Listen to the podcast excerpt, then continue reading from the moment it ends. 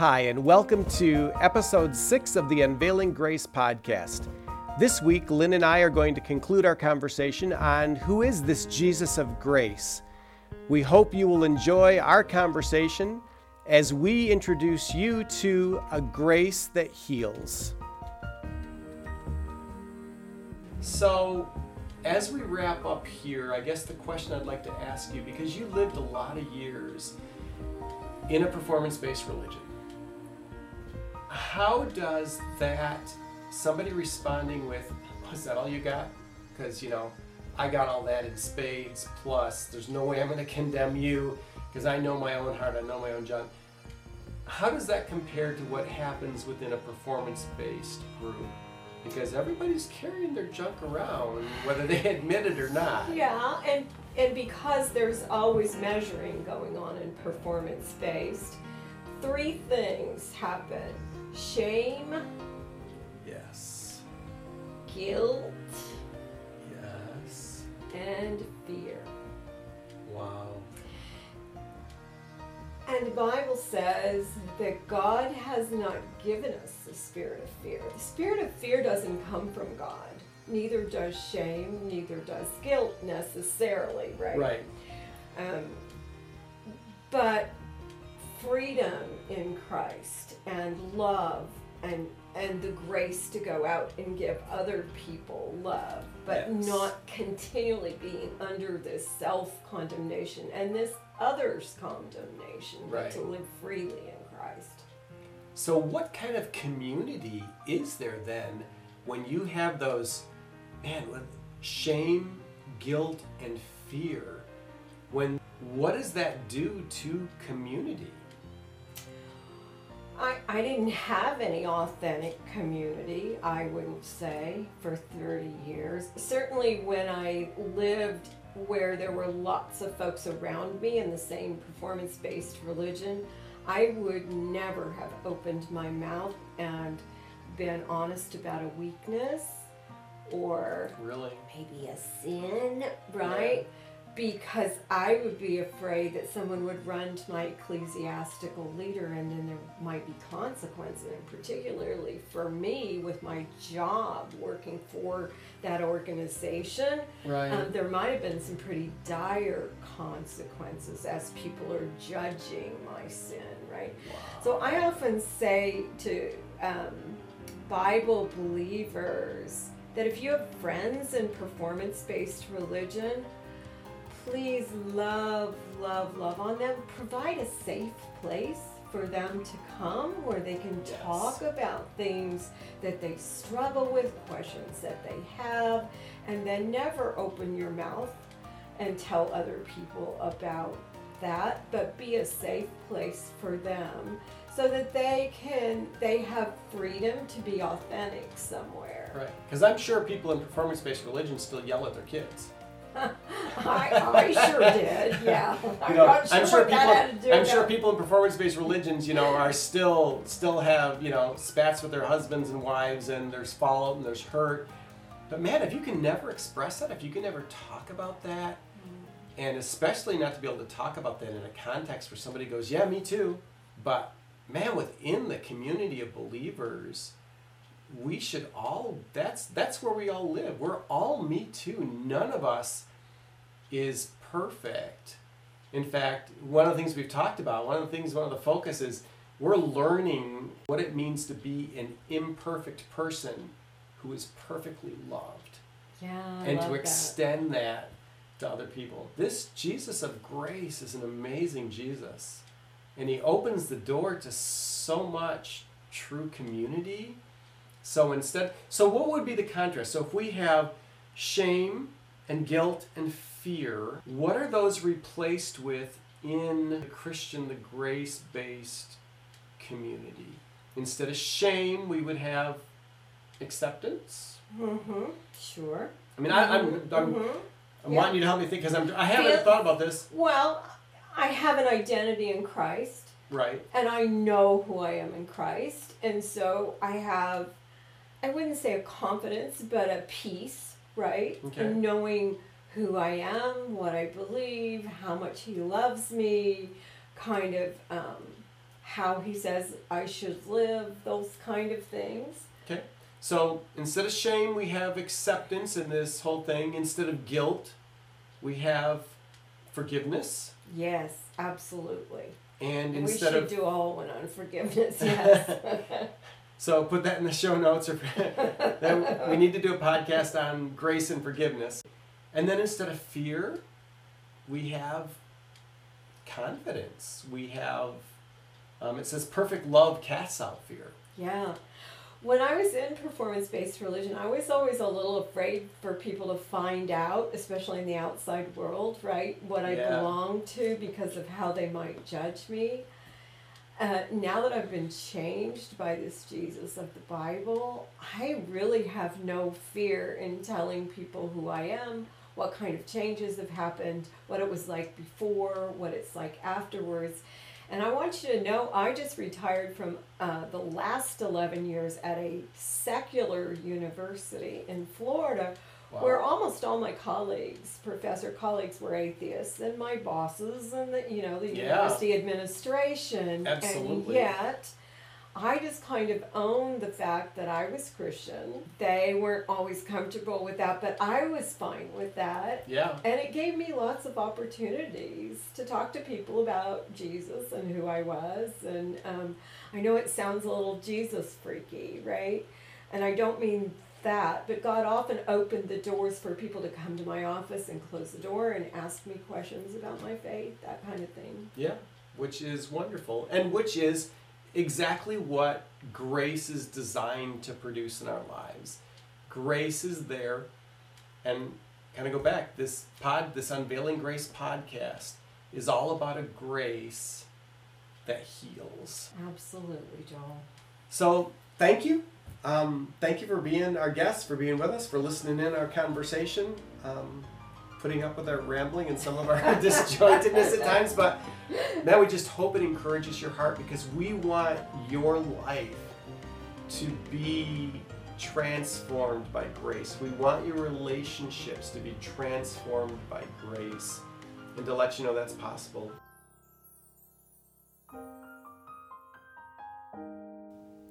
That concludes the segment of Who is this Jesus of Grace? Join us now as we pick up on our next episode, which is Pleasing God versus Trusting God. I'm Joel Grote. And I'm Lynn Wilder. We want to talk about the difference between pleasing God and completely trusting God. Both of these seem important. So, why do we distinguish between the two? Well, Lynn, we distinguish between them because they both can be motivators, the driving force and model for our relationship with God. But motivators are like masters. And Jesus said we can't have two masters. We have to choose whom we'll serve. So the same is true with what motivates your Christian life. So, pleasing God as a motivator works differently than trusting God as a motivator. Yes, and my life is a prime example. Um, when I was seven, I recognized that I was sinful. I knew I had fallen short of the perfection of God. I had been raised by godly parents. Um, but I understood at that point that Jesus had lived and died so he could offer me an amazing trade.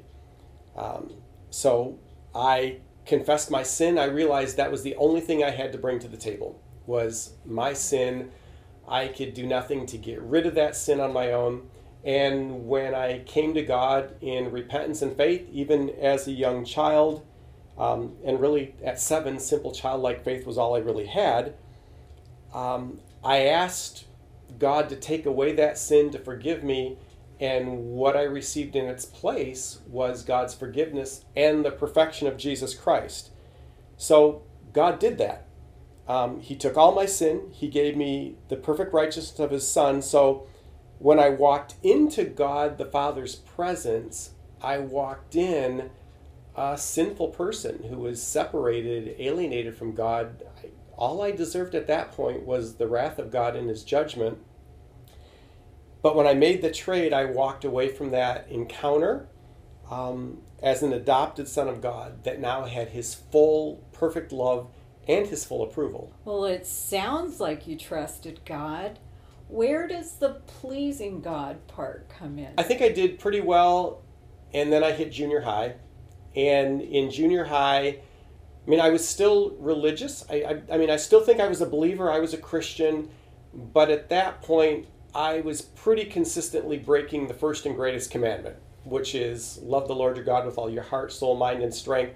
That was not happening. I was more about what pleased me, what was making me feel good about life, what was making life work for me not too uncommon. I have eight kids. Um, they've all been through junior high. I think all of them struggled with that at some point. So when I hit high school, I realized that this wasn't the way to go. And so I said, I've got to recommit my life to God. I know that my focus needs to be on Him, but there was a subtle shift that took place. And maybe it's because of what I'd done in the past and I knew it was wrong. So I decided that if I wanted to be right with God, I really had to perform. In other words, there were certain rules and expectations, some spoken, some not. And I committed myself to following those because I wanted to please God. And I figured the way to get God pleased with me was to do as much as I could right, sin as little as possible, do as much good. That was kind of my focus. But I realized looking back, that was pretty much falling into legalism. So, Joel, why don't you define for us what legalism is? Okay, well, I'll give you my definition. There's probably a lot of them. But for me, legalism is all about performance. Um, it says that there are rules, some spoken, some unspoken. Um, it says that there are standards of behavior. There are things you do and things you don't do if you're a good Christian. Mm-hmm. And the better you perform at doing those things, the more pleased God is with you. So my life was far more defined by what I was doing and how I was doing it than it was necessarily any sort of close intimacy or relationship with God. I mean, I knew He's my Father, but that really wasn't what my focus was on. Even while being a believer, right? Yeah.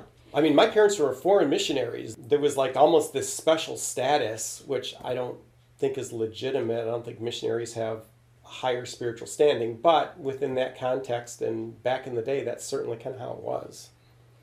Well, I can certainly relate to that whole idea of wanting God to be pleased with me, right, and my works. When I was Mormon, I had these long lists of things I needed to do. I'd get up early. I used to get quite irritated if my list got messed with.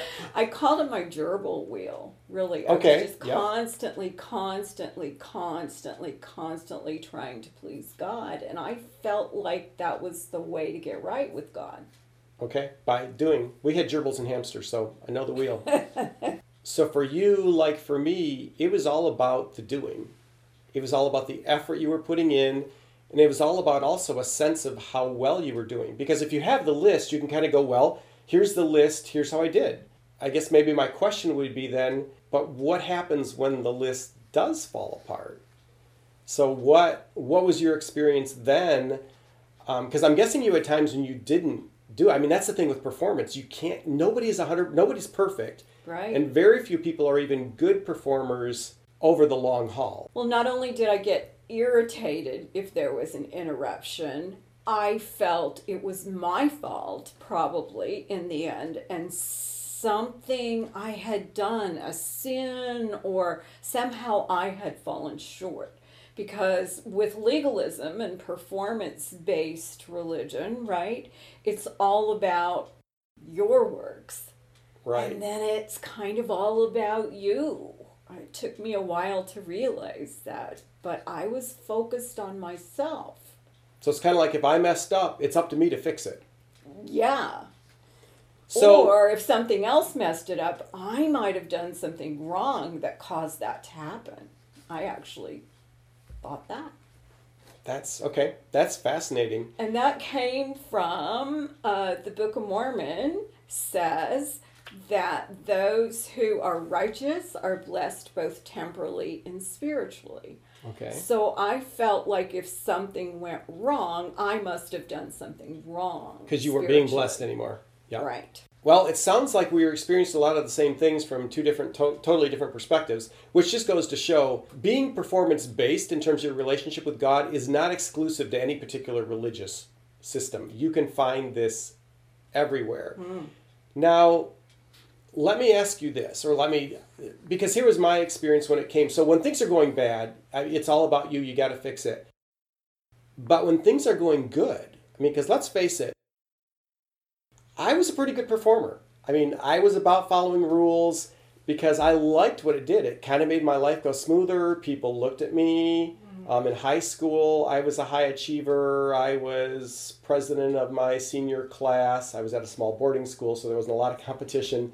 But I was layout editor of the yearbook. I was in the traveling choir. I played sports. Life was kind of good.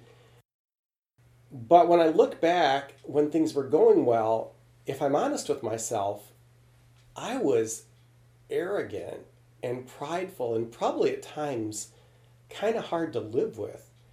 So I don't know if you've seen that, but to me, that's kind of the danger performance based. When it's going bad, you beat yourself up. It can be devastating. When it's going good, mm-hmm. man, that, to me, that's almost worse because then the pride and the arrogance kicks in. And I could be really judgmental of people I didn't think were performing as well as I was. So years ago, there was a TV show called Queen for a Day, and there was this little meter, and it measured the applause that each contestant got, and the one that got the most applause won the prize. Right? I always felt like I think. I, there was this meter that could measure my righteousness, right? And Okay. as long as I was doing this and this and this and this and this and this, that meter was going pretty high and I was getting a lot of that applause. And until I left a legalistic based system, I didn't realize how prideful that made me. Because as that applause meter went higher, I thought better of myself. Now, I thought it meant that God was more pleased with me and that I was pleasing Him more. Right. But basically, I was looking for honors of men. I want other people to see that I was doing things pretty well. So, being a BYU professor was a big deal in Mormonism. I, I can see where that would be the Oh case. My goodness, and That's I pretty thought high. it was a big deal, right? Because other people thought it was a big deal. Um, I thought very differently about that years later. But those kind of things do kind of feed our pride. Yeah. And when I got farther along as a believer, I decided that wasn't as good a thing as I thought it was. Yeah. Well, and that's the same here. Um, when you get to see things realistically, and I think since the kind of focus of, of the whole podcast on what we're going to is grace, I think that's one of the benefits of true grace is that true grace is also God loving and loving us enough to show us where we are wrong, where we may be totally caught up in ourselves and think, wow, I've got the blessing, I've got the favor of God, things are going great, when the reality is just the opposite. And God, in His grace, can expose that. Um, That Because- happened with me. well, someday, sometime I want to hear about. I want to hear about that because I think it's anybody's experience who has really sought after God to know God intimately. Where knowing God, where knowing Jesus and being connected with them was far more important than anything you were being able to do or pull off. So that's performance based. That's so if our motivator is pleasing God, it's easy to get caught up in that. It's easy to get caught up in the rules, the regulations, the standards, the applause. How do you think that that differs from trusting God? Because we're saying, okay, we want to talk two motivators. You're either motivated by pleasing God or you're motivated by trusting God. And trusting God can seem a lot more nebulous. I mean, when we talk about pleasing God, give me my list. I know what to do, it's there. Trusting God, that's a little more iffy. Well, one of the things I began to realize as I read the Bible was this God's huge. He's able. He's loving. Um, this God is amazing and he's worthy of being trusted. Okay. I believed that he loved me. And I found that out by reading how he had died for me, gone to the cross and taken a punishment that I deserved. But he did it, and he did that because of his great love for me. And so I began to see this God as wow, this is somebody I can trust. This is a father figure, right? Mhm. Who's beyond any earthly father figure. Even. Right. Yeah. And so, because what that what that triggers in my mind is this is a couple of things that Scripture says. One, um, we love Him because He first loved us. So God is the initiator. He comes to us when we're undeserving, when we're maybe caught up in our own performance and thinking we're doing well, and He loves us then. And also the idea that Abraham is one who is held up as a figure of what it means to trust God. In fact, I think it's in Romans Romans 4 where it says that Abraham believed God. He mm-hmm. believed what God said. He believed all that God had promised him even though he hadn't seen any of it. And because he believed God, because he trusted God and took him at his word, that's what was credited for righteousness. So his whole standing, his whole right standing with God was not based on anything because at that point he hadn't he hadn't tried to sacrifice Isaac. He had there'd been a lot of things he hadn't done. Mm-hmm. And yet that act of trusting God and trusting what God had said about him was what was credited as righteousness. One day, uh, reading in Mormon scriptures in Doctrine and Covenants 132, I discovered a verse about Abraham's righteousness, and it actually says that Abraham, well, let me look at it. It says that Abraham received concubines, and they bore him children, and it was accounted unto him for righteousness. Wait, And I thought, wait a minute, I thought I read in the Bible that it was Abraham's faith that was accounted unto him for righteousness. that's fascinating. But I mean, D&C 132 is right when Joseph is in the middle of all the polygamy and all that sort of stuff. Yeah. Well, there's kind of a difference between having concubines get you righteousness and having trusting God, believing God get you righteousness. Um, we may have to explore that a little bit later, and we'll go ahead and put into the into the show notes um, that reference so people can maybe look that up um, if that's something new to them. But the Bible was very clear that it was faith that was that made people righteous, right? It was their faith in God Right. that was accounted unto them for righteousness. It says that in Genesis and in Romans and in Hebrews. right? And I think that's finally where I came to. What finally got me off the hamster wheel of performance, because it, it is that. You're on it, you get going at a certain rate, and then you can't sustain it. You do fall off. And I got so tired. I literally got exhausted because I would work, I perform, I would think I was doing well, and then you fall. Then you mess up. You can't sustain it. And I felt like God was a million miles away. I felt like at that point, my sin, my fallenness had just put this huge wall of separation between me and God. And it took some counseling, some scripture reading, some resources, um, one book in particular called True Faced. And again, we can put a link to that, where the message was no, wait a second if your motivator is performance, is pleasing God, you'll always be exhausted. If your motivator is trusting God, then where you put your effort is what does God say about me? And how much do I really truly believe that? And I, so that drove me right back to two main chapters Ephesians chapter 1 and Romans chapter 8. And Ephesians chapter 1 had this incredible list of who I was in Christ. Just because of Christ. So I was an adopted son. I'd been given every gift that I needed for righteousness. I've been blessed in the high places. I'm not going to be able to pull them all off. And then Romans 8, you know, what can separate the us? very throne, right? And communicate with him and have this relationship.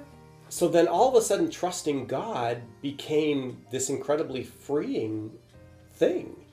Because now, okay, God says I'm an accepted love son. Because of what Jesus, going back to that event when I was seven years old, when I traded my sin for the perfect righteousness of Christ, that now becomes the lens through which God sees me. He sees me through the righteousness of His Son, and that that was a game changer. When I when I believed that, when I really trusted that was true about me, then all of a sudden my performance wasn't an issue. That doesn't mean that I threw performance out, but it's not the primary motivator. Now it's like, okay, I'm going to trust what God says. I'm going to live out of that. And now I'm free to love, to care. How does that compare with what you experienced when you moved out of the performance based? Well, you know, when I was in performance based religion, I saw God as a punisher someone watching me all the time to see if I was doing what was right, and if I didn't do something that was right, I would get punished. So I kind of saw him as this old man with a hammer. He's just waiting for you to screw up, right? Yeah. For me, right. But as I began to read the New Testament and read about this God of the Bible, I met this much bigger God, a loving God, a God of mercy and forgiveness that seemed to me like he was worthy of, of my trust. Feel free to um, subscribe to the podcast, to share it. Uh, we'd love to have this message go out as broadly as possible. And again, thanks for being a part of Unveiling